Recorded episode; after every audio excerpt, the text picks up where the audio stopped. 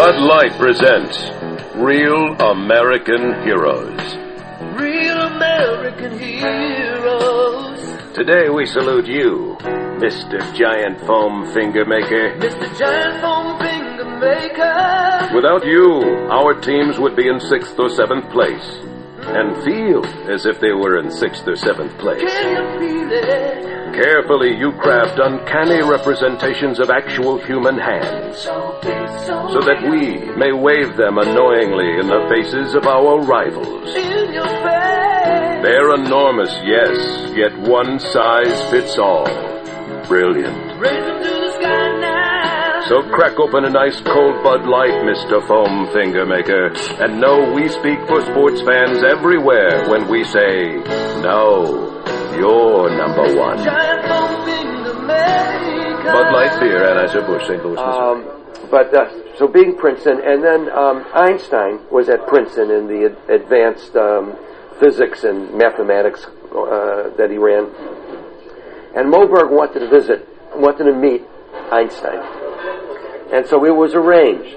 So Moe Berg went to Einstein's home in Princeton, New Jersey, and he and he told me he said uh, that um, uh, we had we had tea in the European style in, gla- in uh, glasses, tea with glasses, and uh, like little mugs. And uh, and, he, and then he said the professor played the violin for me. And then at some point, Einstein said to Moe, "If you teach me baseball, I will teach you the theory of relativity." And Moe said, Einstein thought about that for a moment, and he said, "We better forget about that because you would learn the theory of relativity faster than I would learn baseball."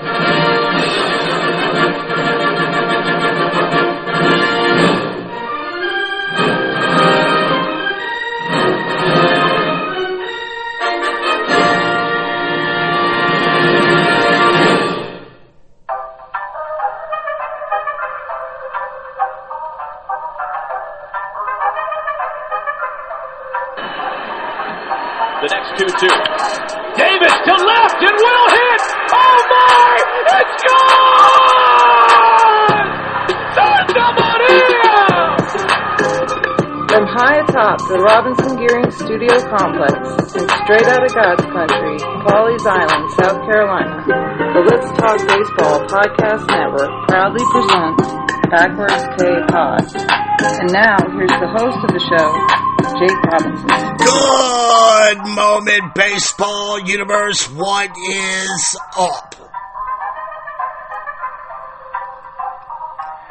Once again, back is the incredible, the pod animal, Jake the Snake Robinson from the Let's Talk Baseball Podcast Network. I'm coming out of Pawleys Island, South Carolina.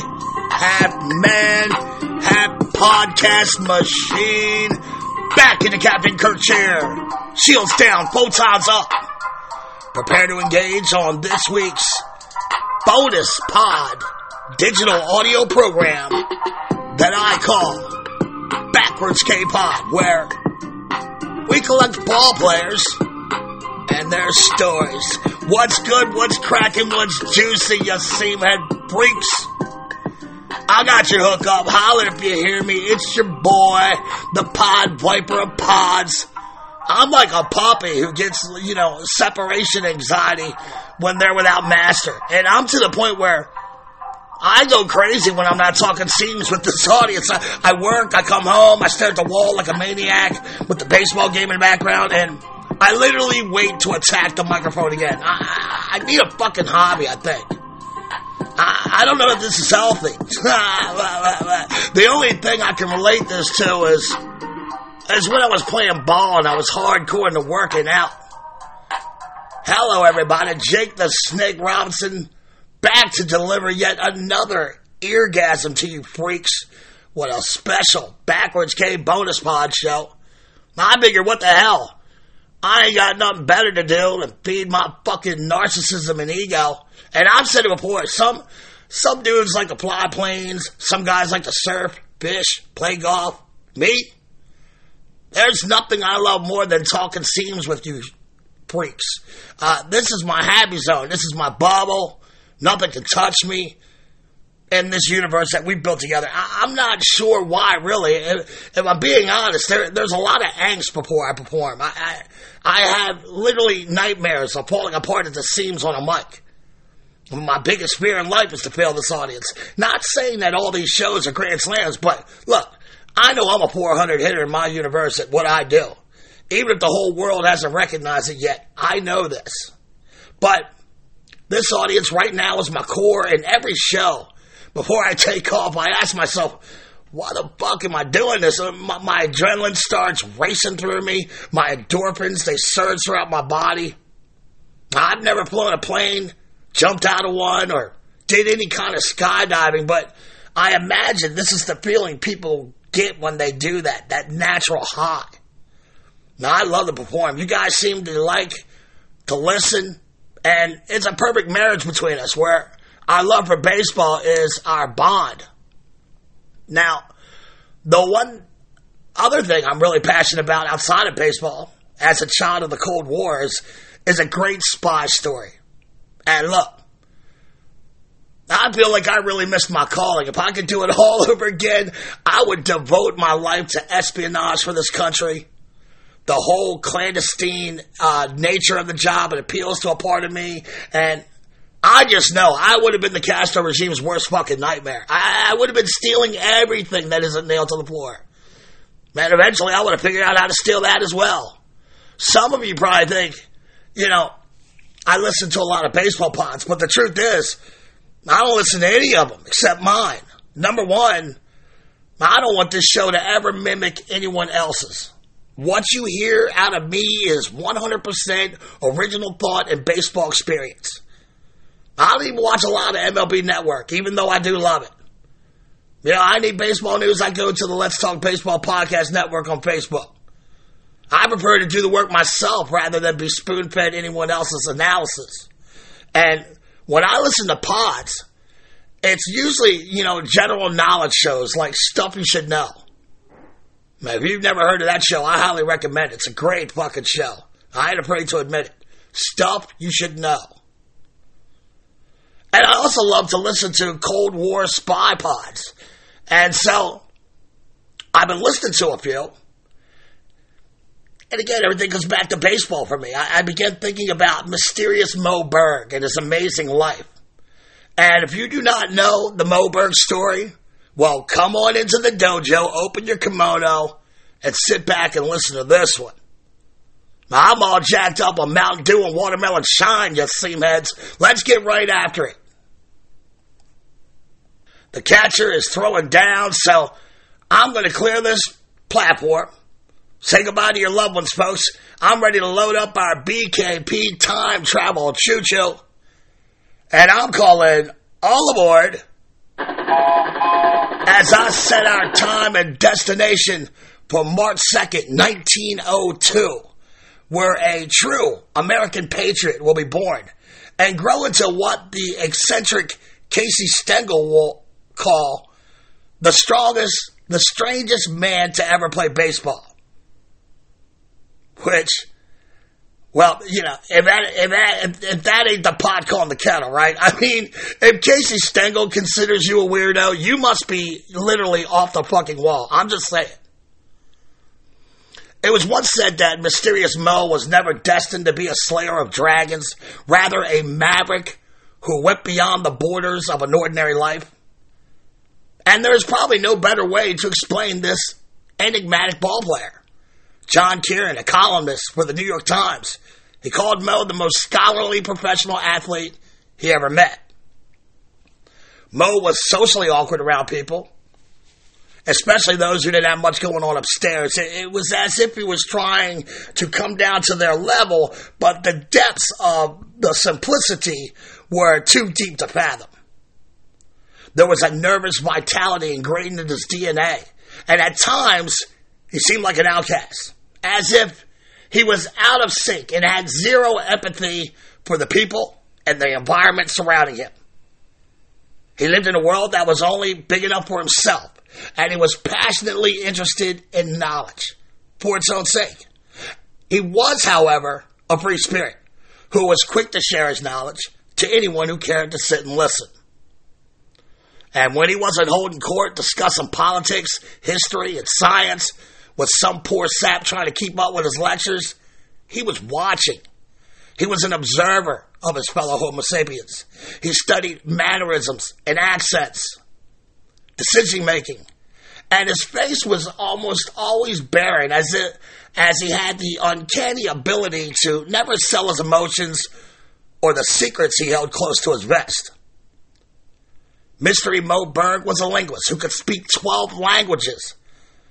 But as he was always reminded, he couldn't hit in any of them. What, what, what.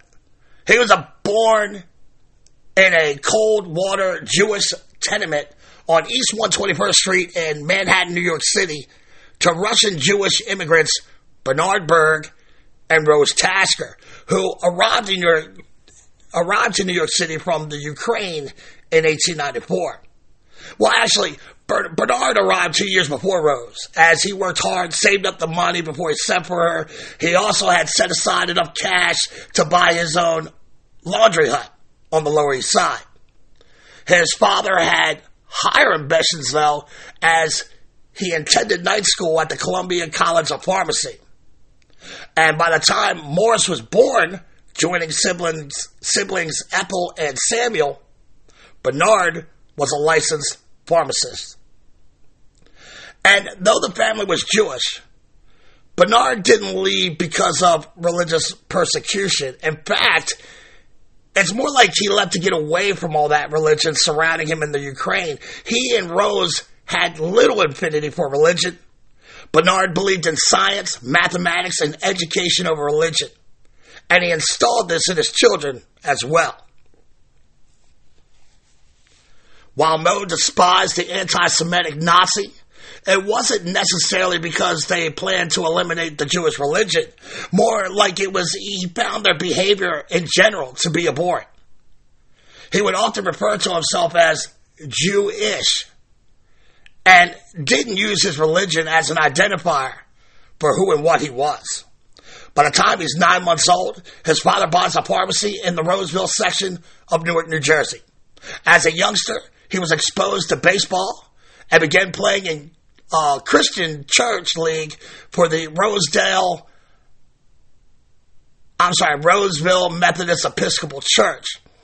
And he had no real connection to his Jewish heritage and his desire to fit in with these Episcopalians. Uh, he changed his name to Runt Wolf. The only thing his father despised more than organized religion was baseball. He couldn't stand to hear about his son's exploits on the diamond. He felt baseball was nothing more than a frivolous child's game with no future, a distraction. His mother, Rose, however, she rarely missed a game by her youngest son, but his father never once saw him play in his whole life. Bernard worked for 30 young, long years so that his children would get the education they needed in this brave new country, where the sky is the limit. Samuel became a doctor and Ethel a school teacher. Bernard had expectations of Moe pursuing a law degree, so that's what he did. Moe attended Barringer High School when he was a standout prep third baseman with a cannon for an arm he graduated high school at the age of 16 and he's accepted to attend New York University. A year later, he would transfer to Princeton. For the most part, he enjoyed attending Princeton in terms of his quest for a higher learning, but he did receive anti Semitic blowback there when he wanted to join some of the university's more elite social clubs. And they they didn't necessarily deny it, but they said, yeah, you can join as long as you don't bring any of your Jewish friends with you. And most of these students attending the prestigious college were Protestants from wealthy families. Because of this, uh, he declined the invitation to join the club, and he became a loner. And this probably contributed to many mysterious ways his personality in years to come. He becomes a master linguist He studies classical and Romance languages, Greek, French, Spanish, German, Italian, Russian, Arabic, Farsi. He even studies Latin and Sanskrit. It was on the ball field for the Princeton Nine where Moe Berg became noticed and somewhat accepted as he was the best player of the team for three years. During his senior year, he is the captain and star shortstop of a Princeton team that is still considered the best in school history. Moe graduated with honors, magna cum laude, in 1923, and he was 24th in a class of 211 students. Upon graduation, Berg signed with the Brooklyn Robins of the National League. He also enters Columbia Law School, eventually receiving his law degree in 1930. At this point, Berg finds himself at his first crossroads in life. He knows his father's ambitions. He knows that, you know, he wants his son to become a lawyer, coupled with the fact that Bernard despises fucking baseball. But Berg, he loves baseball. It's where he's accepted. It appealed to the true nature of his being, and he felt accepted on the diamond. Princeton University offers him a gig to teach Romance language, but he turns them down and he decides to play baseball. After all, he figures, I can always practice law after baseball. He starts his career at shortstop for the Robins, and he bats 186 his rookie year of 1923. In 1924, he plays for Toledo and Minneapolis in the American Association, playing third and short still, and he finishes with a 265 average between the two clubs. In 1925, he was with Reading in the International League as a shortstop. He bats 311, which propels him back into the big league in 1926. He plays 41 games for the White Sox that year, and he bats 221 for the Southsiders.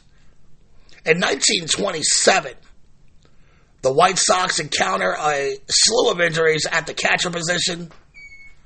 Manager Ray Schalk was also the reserve backstop, and he was out with a broken thumb.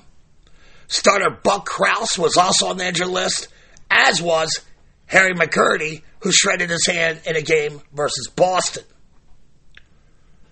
And manager Schalk, he's at a loss. He's looking at his roster that's sitting in the clubhouse, and he says, Can any of you catch? And Berg, who's looking for ways to play more, he raises his hand and he says, I used to think I could. And Schalk smiles and he says, Well, who told you you couldn't? And Berg says, My high school coach, Skip. And the clubhouse breaks out in laughter. And Schalk informs Berg he would be obliged if Moe went out there today and proved his high school coach wrong. So Berg does go out there, and he does just that. He, he proves his high school coach wrong by embracing the position like a fish in water. The way an eagle never has fear of heights, Moe Berg is a natural at that position. After the game, the intense Schalk kisses Berg on the cheek and tells him, he now has a new position in the game. And with that, the smartest man in baseball is married to the tools of ignorance. He was an excellent defensive backstop. The position appealed to his intelligence and his ability to read people and dissect their strengths and weaknesses. He called a great game, and he threw out 43% of would be base stealers. That's Johnny Bench territory, folks. And we're talking against some of the best MLB stolen base dudes ever, like Cobb, Hodges, Speaker. His hitting had left a lot to be desired as he finished his career with a 243 average and six home runs in the midst of baseball's first live ball era. But his baseball acumen in calling games and his knowledge of the opponent made him a commodity in the era, and he was always in demand around the league. Moe would go on to play for the Tribe, Senators, and the Red Sox after his stints in Brooklyn and Chicago until his retirement in 1939. In all, he spent 15 seasons in the majors on the strength of his defensive skills and overall knowledge of baseball strategy. At least, that is how the story has been passed down. There, there are questions about how a light hitter in an era of some of the game's biggest bats ever is able to survive 15 years. And Moe was like a ninja. He was around, and then he would mysteriously disappear, not to be seen until the next ball game.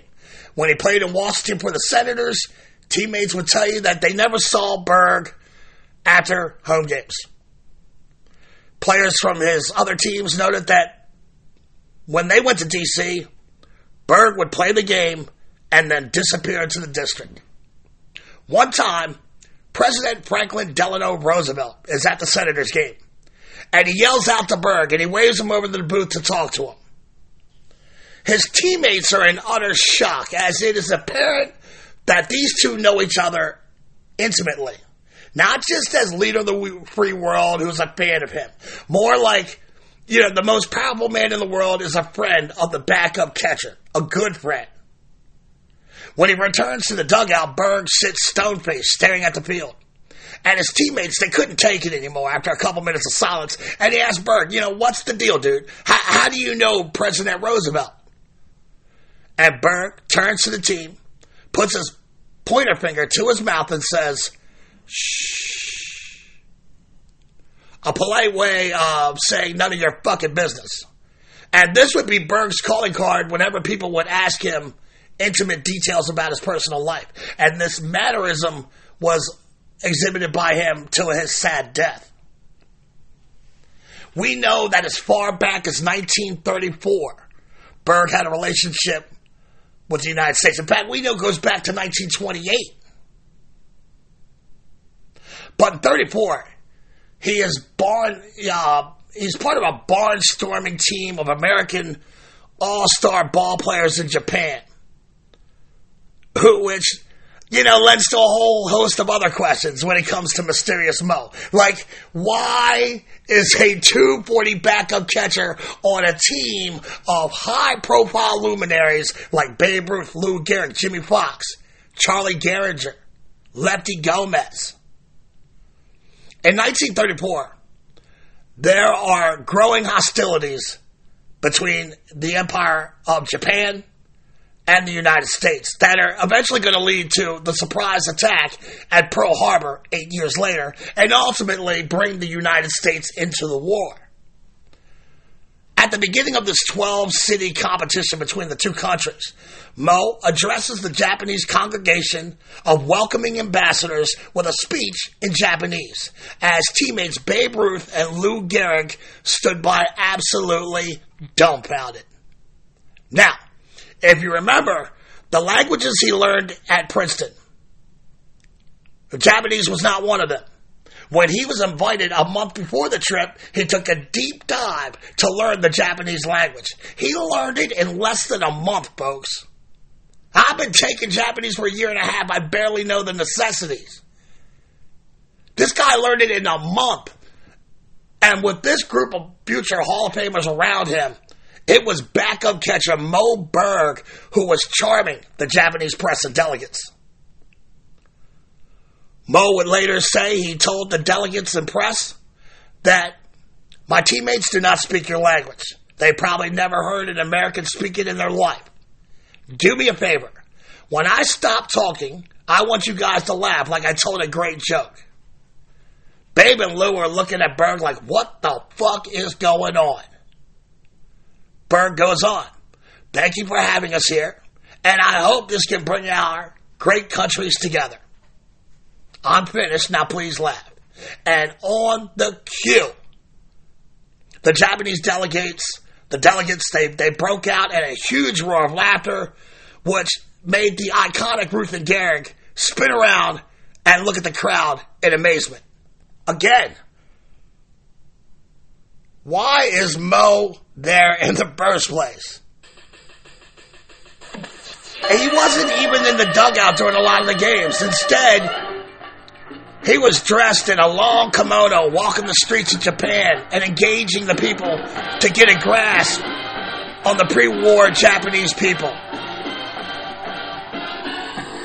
On one occasion, he buys a bouquet of flowers and he goes to St. Luke's Hospital under the guise of him wanting to visit a U.S. ambassador, Joseph Gregg's daughter, who had recently given birth to a daughter, uh, who had recently given birth to our own daughter, and he was going to go there under the guise of delivering her flowers. But Mystery Moe, he doesn't visit the ambassador's daughter. Instead, he goes to the roof of the hospital, which is the tallest building in the city, and begins filming the landscape and infrastructure of Tokyo. When he gets home, he hands the film over to the United States government. In 1942, General Jimmy Doolittle would use the grainy 10 year old footage in some way to pull off the famous Doolittle raid of Tokyo in April of 1942. In August of 1938, the Office of Strategic Services, the precursor to what we now know as the CIA, it recruited the former ball player, and he was recruited by General Wild Bill William Donovan the former commander of the fighting 69th Regiment World War I. As Berg heads to South America to secure cooperation between them and the U.S. in the war against the villainous axis of powers of Japan, Italy, and Nazi Germany. On another mission, Berg was to parachute into Yugoslavia to acquire data about the relative strengths of the Chetnik loyal loyals to King Peter, who were led by uh, Draza Mihailovic. I hope I said that right. I know I probably butchered that. And the communist partisans under the stewardship of Joseph Broz and their fight against the Nazis. After the sit down, it was Berg's assessment that the partisans uh, under Broz were superior and had the backs of the Yugoslavians. Thus, the greater aid went to Broz. So, look, I think I'm going to take a break right here from telling this amazing story. I need to chart out my brain how to finish this story. Grab a cigarette, take a shot of liquor. Don't go anywhere, folks. I'll BRB before you can say Jarrod Saltalamacchia. I know, I'm a machine like Pujols, but even a machine needs to power down and reboot every once in a while. Don't go anywhere, freaks. I'll be back to give you Moe's third act of this story.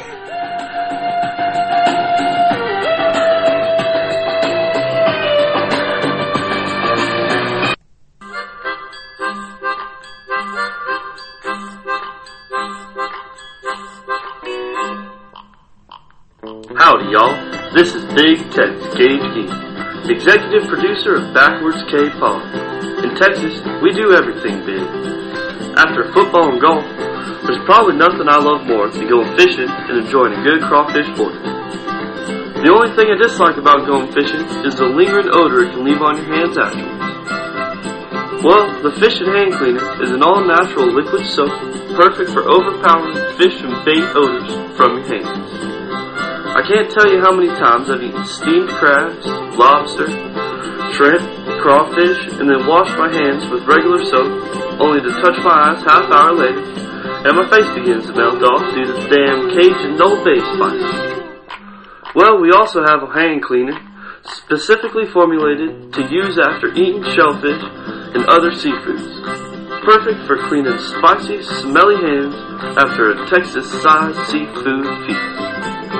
In these cases, don't settle for anything less than our crawfish hand cleaner, our crab hand cleaner, or the fishing hand cleaner. An ingenious trifecta of natural hand soaps developed and owned by a disabled Navy vet. He and Jake have a true connection as they were boot camp shipmates all the way back in 1989. So he is family, folks. And one thing we do here at the Let's Talk Baseball Podcast Network is look out for family. So you can support two grassroots companies by two former shipmate Navy vets. Crushing big bowls of shellfish for fishing on the banks of your favorite river while you listen to BKP. Sounds like a great day. You know, in fact, hey mom, where are my poles? I'm gone fishing. There is also a buffalo wing hand cleaner in development as we speak. To check all of the incredible products of this great company, you can go to www.crawfishhandcleaner.com or call the home offices at 713-588-0290. That's 713-588-0290 to support the grassroots company that supports your grassroots podcast show. That's crawfishhandcleaner.com or 713-588-0290 to prepare for your summertime shellfish feast or that fishing trip you're planning. CrawfishHandCleaner.com And the thing that that hooked our friendship.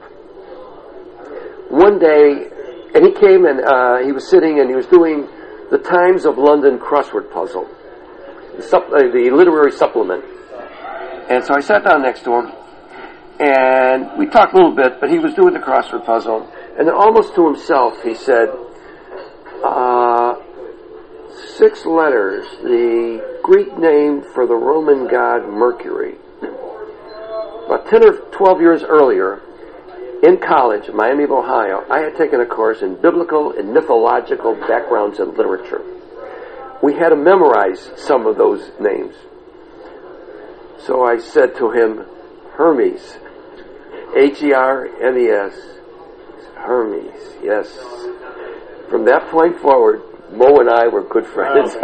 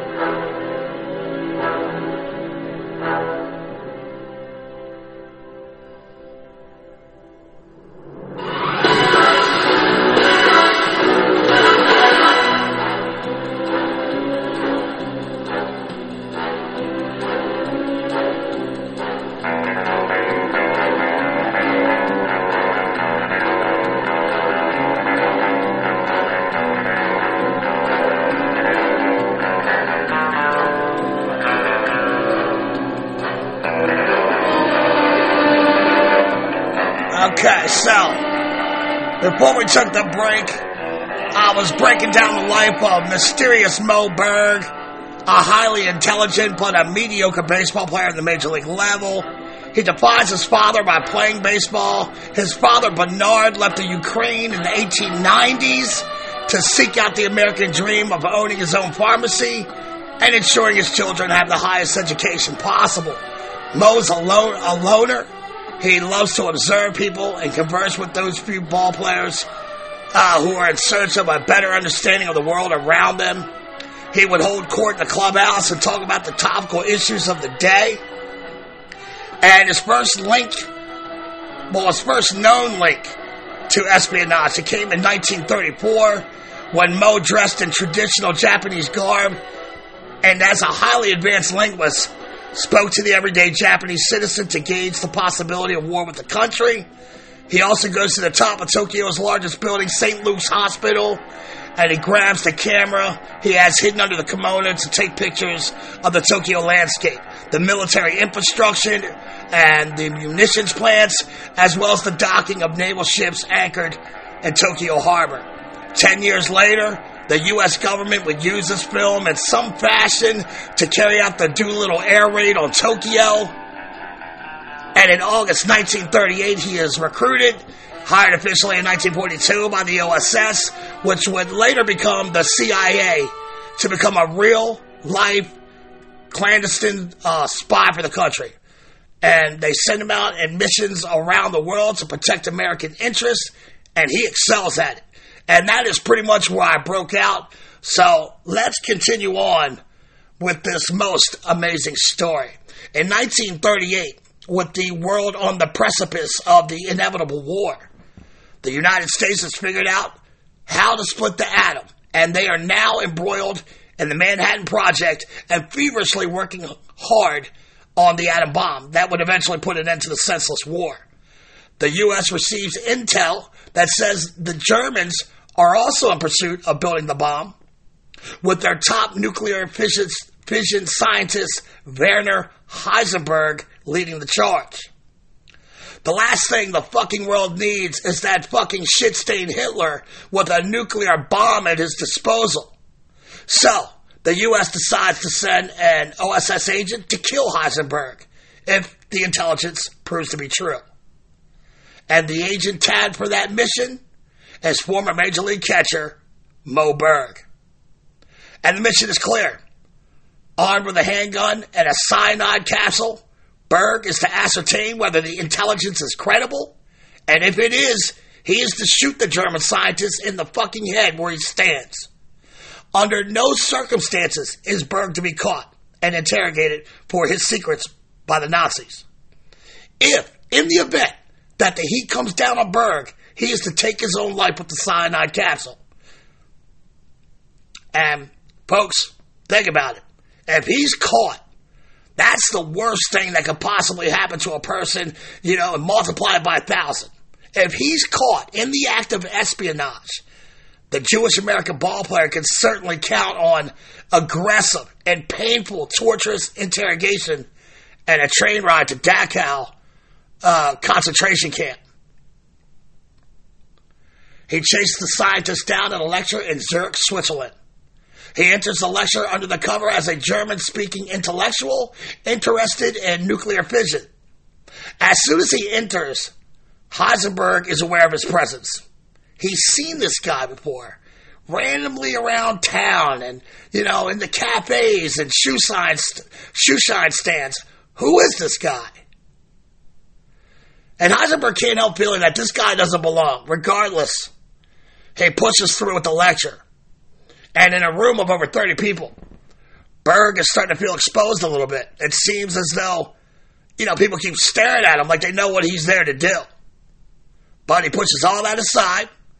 He has his hands on the pistol inside his jacket pocket, and he listens intently to the words of Professor Heisenberg. He is waiting for any indication that the Nazis are building a bomb. If he comes out of his mouth wrong during this lecture, Berg is prepared to kill the scientist in the middle of the college classroom where he stands. And such a brazen act in public is sure to get him locked up. So he's also prepared to cyanide out for his country. Fortunately for Heisenberg and the 40 or so in attendance who would have witnessed the violent attack, Berg was not convinced by anything he said at that lecture that would warrant his death. But he's still unsure, and he doesn't trust any Nazi. After the lecture, Moe gets in touch with an SS asset contact who has a relationship with Heisenberg, and he talks the contact into getting Berg invited to a dinner Heisenberg was attending that evening with other high class intellectuals of Europe. The contact, not knowing the depths of Moe's mission, knows that his friend Heisenberg is probably in danger. And the two begin to talk. And the contact intimates that Heisenberg is but a small fish in a big pond. To par- paraphrase it, he basically called a Heisenberg an Einstein wannabe. The Jewish Albert Einstein had fled to America already and by now was helping the U.S. create the atomic bomb. He also told Moe that this wannabe got no chance of making the bomb. He's not even using soft water, a necessary component for the bomb. The Nazis were using hard water, and they had no idea how to take the next step for this weapon. Berg, still not convinced, gets the contact to get him invited to the dinner function. As he enters the private dinner, he and Heisenberg immediately make eye contact. And again, the scientist has an uneasy feeling building inside of him. Is he Gestapo keeping an eye on him? Which, of course, they were. But Berg is not Gestapo.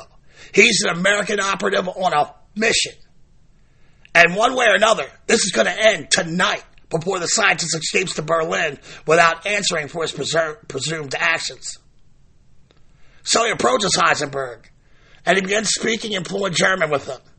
The smart professor says he has a unique German accent, to which Berg responds that he never realized he ever had an accent.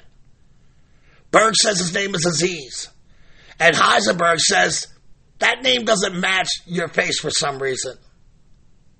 Now, in front of the two men is a chessboard where it looks like a game is already in progress as there are pieces spread out on the board and some aren't even on it. As the two suspicious men of one another are engaged in this conversation, they're both staring at the board.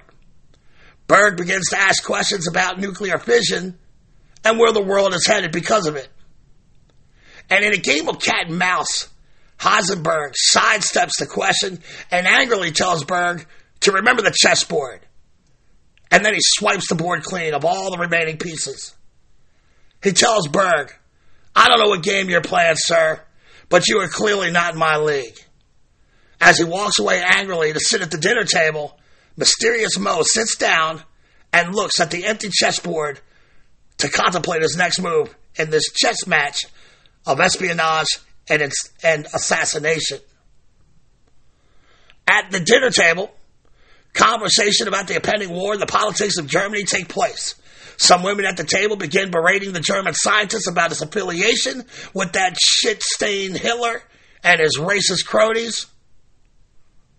Some at the table seeing Heisenberg become uncomfortable try in vain to quiet the ladies from disrespecting the guest of honor. But it doesn't work, as the table has become a buzz with the politics of the day. Everyone has feelings, everyone has a take, and the atmosphere has become contentious.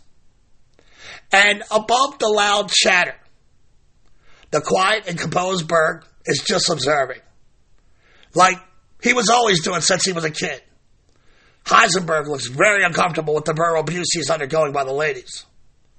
Above the chatter, the former catcher yells, Rook to Bishop 4 at the professor, who is just to the right of him at the table. Heisenberg looks quizzically at Berg.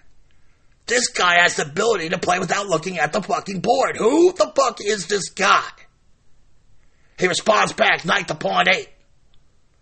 The battle of wits is interrupted by the same ladies and they become even more aggressive in their line of questioning about the professor's relationship with the Nazi Party. Heisenberg tells the lady, uh, the ladies, they don't know what they're talking about, and he excuses himself from his own dinner party and walks out the door into the cold Zurich night. And Berg knows this is it. If he is intent to carry out his mission, well, then he's not about to let Heisenberg off the hook. He excuses himself as well and leaves the house and he spots Heisenberg briskly walking down the street, and he begins to follow him. Within minutes, the professor realizes he's being tailed, and he begins to pick up the pace, and Moe is keeping up. He tries in vain to lose his tail, but to no avail. Berg catches up with him and tells him, We haven't finished our game yet, sir. Heisenberg says, Maybe I don't want to finish. Maybe I'll just run.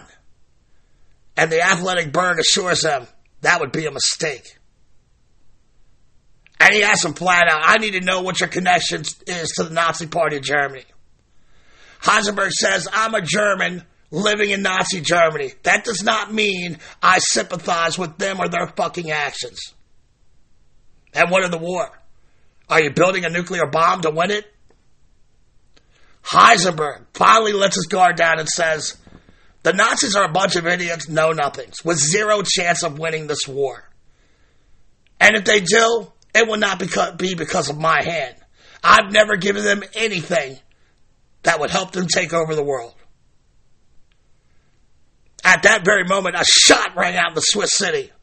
Little did they know they were being watched in the shadows by the Gestapo. The Nazi agent was drawing his gun and preparing to shoot the men when an OSS agent beat him to the punch and shot him dead with the two shook men staring at one another. Both men were seconds away from being killed. Heisenberg turns to Mel and says seriously, Who are you? Berg draws his pistol and he points it at his adversary. I'm a man who is making sure there is a balance between the evil and the just, Professor. And the professor's, of course, terrified at this moment. And with that, Moe Berg uncocks his gun and places it into his trench coat. And he tells the frightened scientist, who now, you know, probably has soiled underpants, to live a long, peaceful life. But if I ever hear any different, I will be the last face you ever see. He turns around and he leaves the German there to watch him disappear into the Zurich mixture of night and snowy fog. After his face to face observation with Heisenberg under pressure, he correctly decided to trust the professor at his words, as the Nazis were never close to figuring out the atomic bomb in hindsight. In fact, after the war, Heisenberg stated he knew the bomb would never work with hard water at all, and he also became an outspoken critic of nuclear bombs and their development. One of Berg's many eccentricities involved newspapers and books. He wouldn't let anyone touch his rags until he read them first. After he read them, he would throw the, the paper on the floor and proclaim it dead. And then others were free to read it at that point. If anyone touched his newspaper, he would throw a fit and angrily go out and buy another one.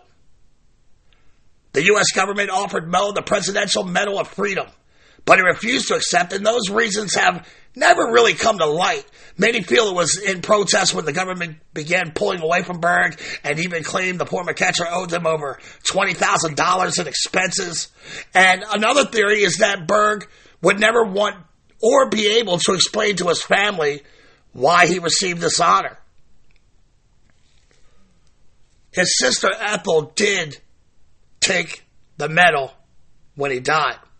And so many questions still remain about Mysterious Moe as he was truly probably, you know, a biographer's worst nightmare because of his ability to keep his mouth shut. Loners are often thought as dangerous people, but Moe was charming, interesting, very inquisitive. He was a loner, but people sought out his company because of his eccentricities. And how can one possibly explain that dichotomy?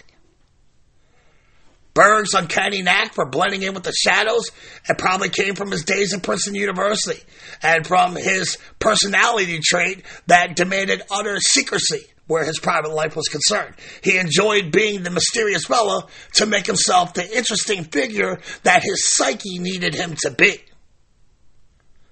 He would seemingly appear and just as suddenly disappear. It was in his nature. He never wanted deep relationships with others. Granted, he was friendly and intellectually engaging, but he always shrouded himself with an aura of mystique.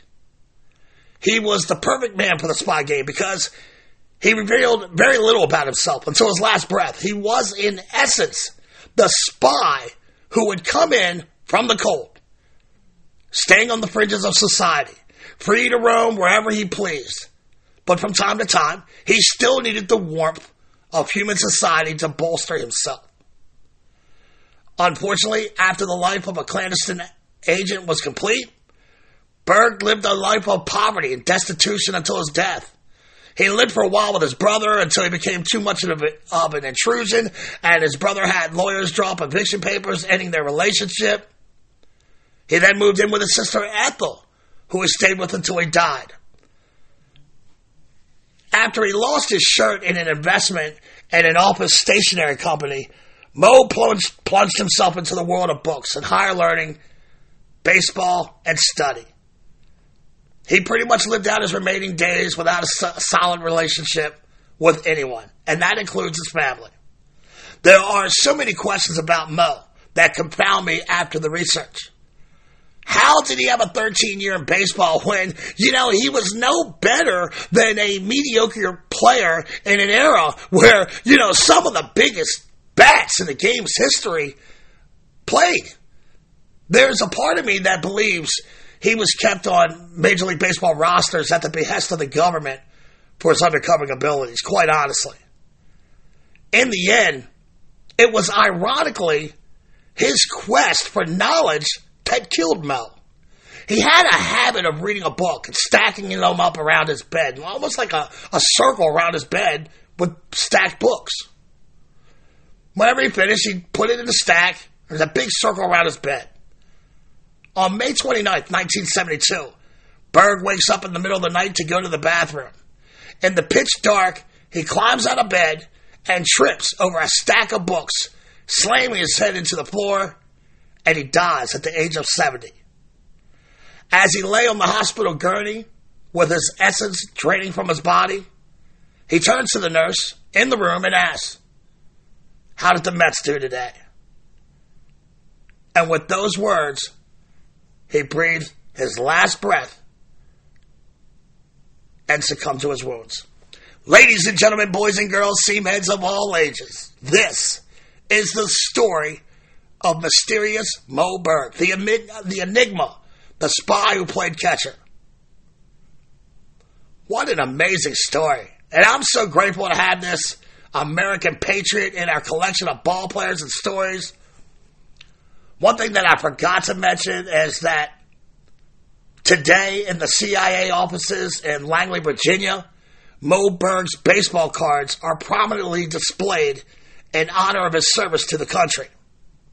And there's even mystery around his death. Uh, he was cremated. His sister Ethel, she mailed his remains to Israel.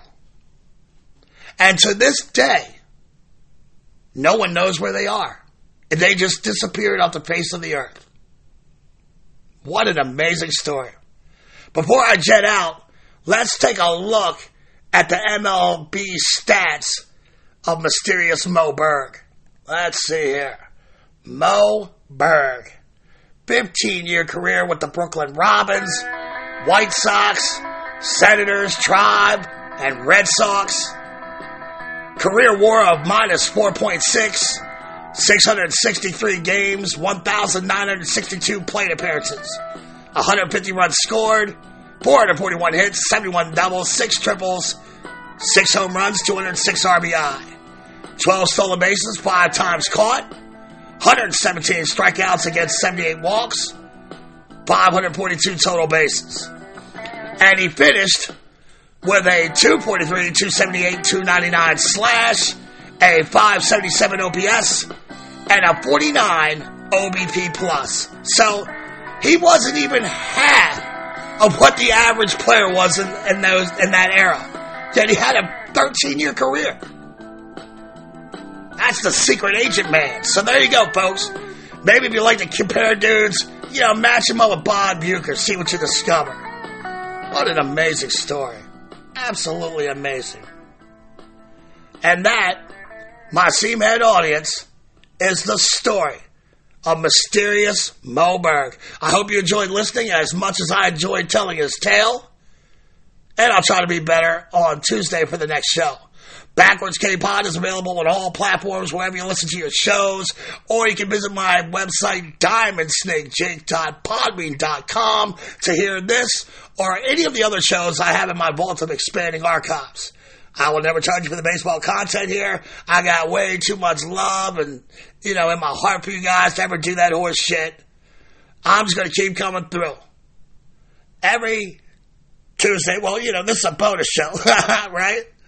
But you never know what I'm going to show. I'm just going to keep coming through with that free baseball smoke. And I'm going to keep it consistent like Dizzy Dean. And with that, the Moe Berg story is getting progressively smaller. And my proverbial rear view mirror, I now turn my attention to our baseball hydra and I chop the head of the beast, only to see two more topics grow in its place. Tuesday's show, I'm going to opine about the great cathedrals, uh, one of the great cathedrals in baseball history, Forbes Field in Pittsburgh, the throwback crib for the Pirates. But look, that's another story for another pod here at Backwards K Pod, where we collect ball players and their stories. If you'd like to reach out, give me some love, or tell me I suck, bring it. I ain't hard to find. The show's Twitter handle is back underscore K underscore podcast. My personal handle is J Robbie one That's J R O B B I E and the number one. We have a YouTube channel, an Instagram page. Both of those are at Backwards K Pod. But usually, I'm just hanging out with the boys and girls at the greatest baseball page in the book the private group Facebook page, the Let's Talk Baseball Podcast Network. Answer the questions and come on in if you'd like. Let's get crazy about this beautiful game. I want to thank the grassroots company that supports our grassroots baseball pod, Laparo's Fishing Hand Cleaner, no mo smelly hands. You can find that at crawfishhandcleaner.com, a fantastic product invented by my former neighbor Shipmate. That, that shit is amazing, bro. Omar Gabi, gotta send you a shout out. The guy who's been with BKP besides myself since show one. He is my social media ninja, and I love that dude. Thank you, Al. My man, Big Tex Pod Squatch.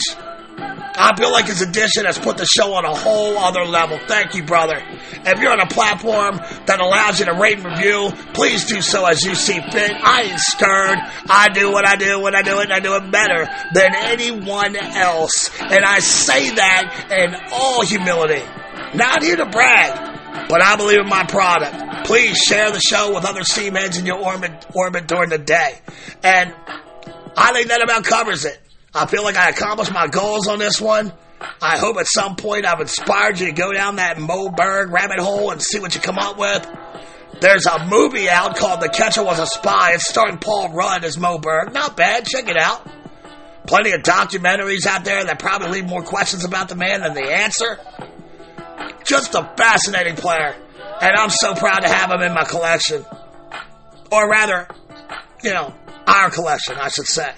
I'm nothing without you guys. Thanks for checking in. I'm truly living my dream because of this audience. I can never thank you enough. All I can do is come through with those baseball red tops. Two for five, two for five. Them dudes got garbage around the way. I got 99 problems, but this pod ain't one.